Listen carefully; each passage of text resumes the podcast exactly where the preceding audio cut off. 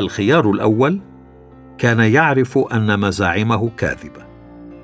اذا كذب عامدا متعمدا. اذا كان كاذبا كان منافقا كان شيطانا كان غبيا لأنه مات من أجل كذبة.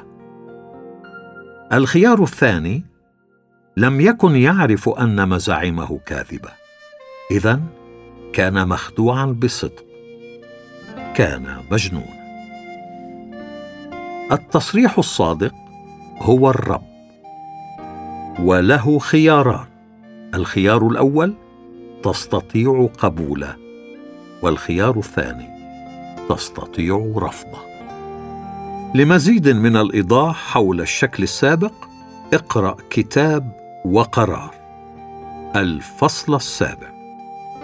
وكتاب مزيد من البراهين التي تتطلب قرارا. الفصل الثاني.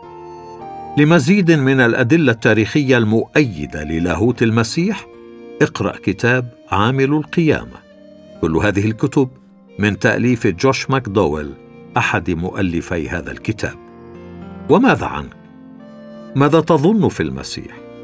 هل أنت متدين فقط؟ أم لك علاقة شخصية مع الله الحي من خلال ابنه يسوع المسيح؟ هناك أدلة كافية لدعم اعتقاد المرء بلاهوت المسيح للأشخاص المستعدين أن يتخذوا قرارا بعد أن صرخ توما ربي وإلهي أجاب يسوع لأنك رأيتني آمنت. طوبى للذين آمنوا ولم يروا. يوحنا الإصحاح العشرين الآية التاسعة والعشرين. الفصل التاسع. كيف اكتشف الكاتبان الحياة الجديدة في المسيح؟ كتب بارت لارسون يقول بدأت تساؤلاتي حول أهمية المسيحية أكثر من مجرد النظام العادي لمدرسة الأحد كطفل عندما كنت أشاهد الواعظ المشهور بيلي جراهام. كنت حتى ذلك الحين قد حكمت على معظم المسيحيين بأنهم منافقون أو غريبو الأطوار. ولم تكن أي من هاتين الصيغتين جذابة. وعندما استمعت إلى الدكتور جراهام وهو يعظ أحسست كما لو أن قلبي سينفجر. فعلى الرغم أني كنت غير موضوعي متاثرا بمشاعري وأفكاري الشخصية أحسست بحضور الله في الغرفة معي. كانت إحدى الأفكار التي عبر عنها الدكتور جراهام هي أن الله مطلق النقاء والطهارة والبر وأننا نحن البشر خطأ أي أننا كلنا تمردنا على الله بطريقة إيجابية وسلبية ولم نصل إلى مقياس كماله. لقد كانت حالتي كحالة ذلك القاتل الذي مثل أمام القاضي للمحاكمة. فقال مدافعا عن نفسه لكن انظر يا سيد القاضي إلى كل الناس الذين لم أقتلهم. عرفت اننا كبشر نقف مذنبين ملومين أمام إله قدوس بار وأننا إذا ذهبنا إلى السماء بدون تغيير أساسي في طبيعتنا فسنلوثها ونفسدها. شعرت بالذنب على الرغم من محاولتي الشديدة لإنكار ذلك وإبعاده عني فأنا لم أعش حسب مقاييسي الخاصة. ناهيك عن مقاييس الله. قال الدكتور جراهام إن الذهاب إلى الكنيسة ليس كافيا. فدخول الكنيسة لا يجعل من الإنسان مسيحيا. تماما كما لا يجعلك دخول كراج سيارات سيارة. وأن صيرورة الإنسان مؤمنا بالمسيح. تتطلب إيمانا نشطا فعالا لا إيمانا سلبيا. نستطيع أن نقرب مفهوم الإيمان الفعال بأن نضرب مثلا توضيحيا عن لاعب سيرك. تمكن من العبور فوق شلالات نياجرا على حبل رفيع حاملا على ظهره كيسا من الرمل يزن خمسين كيلوغراما. بعد أن أنهى محاولته بنجاح سأل أحد المتفرجين هل تؤمن أني أستطيع أن أفعل ذلك مرة أخرى؟ أجاب المتفرج أنا متأكد من ذلك. فرمى لاعب السير كيس الرمل عن ظهره وقال له اذا اركب ظهري ودعني أحملك. الإيمان الحقيقي هو أكثر بكثير من مجرد الموافقة العقلية على المبادئ المسيحية.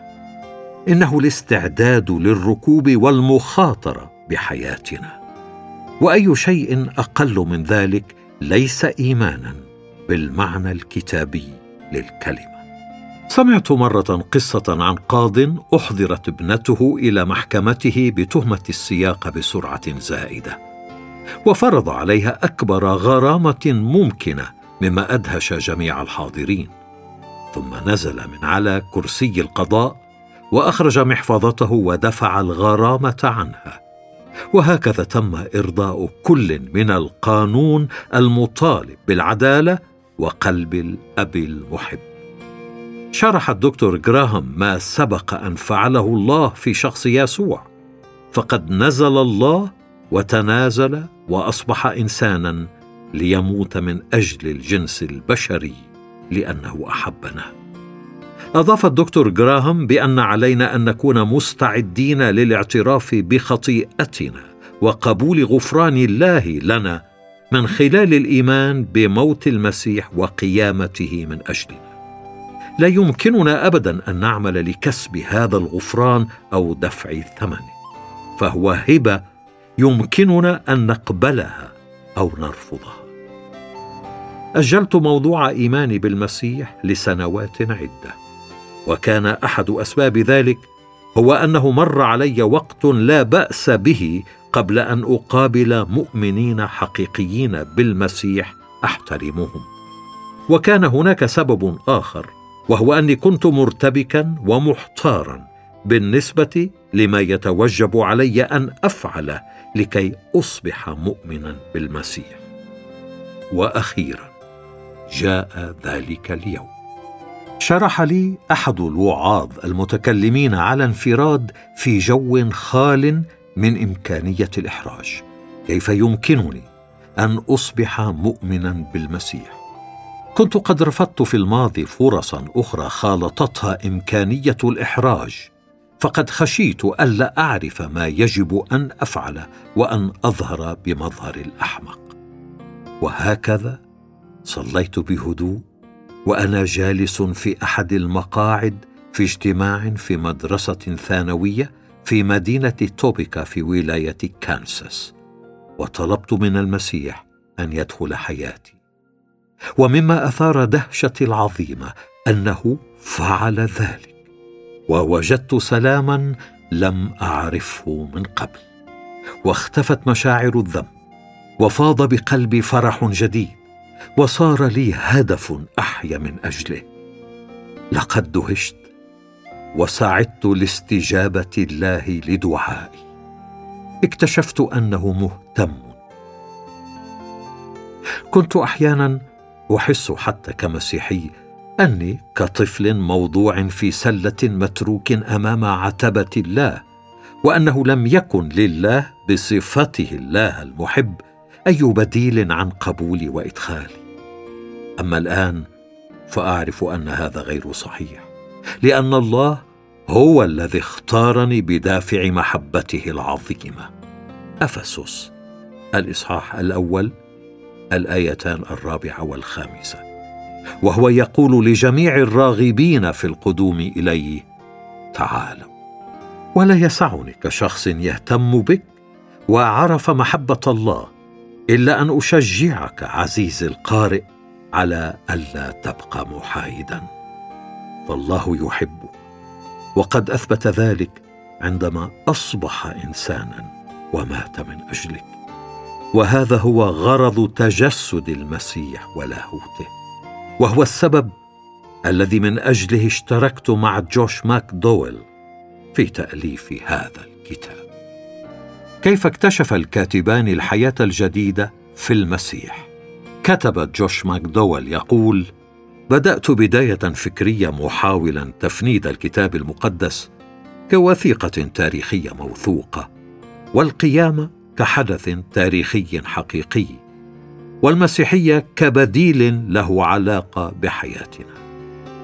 وبعد أن قمت بجمع الأدلة والبراهين التي ضمنت كتبي بعضها وجدت نفسي مجبرا على الاستنتاج بأن كل حججي لا تصمد أمامها وأن يسوع المسيح هو ابن الله تماما كما قال عن نفسه.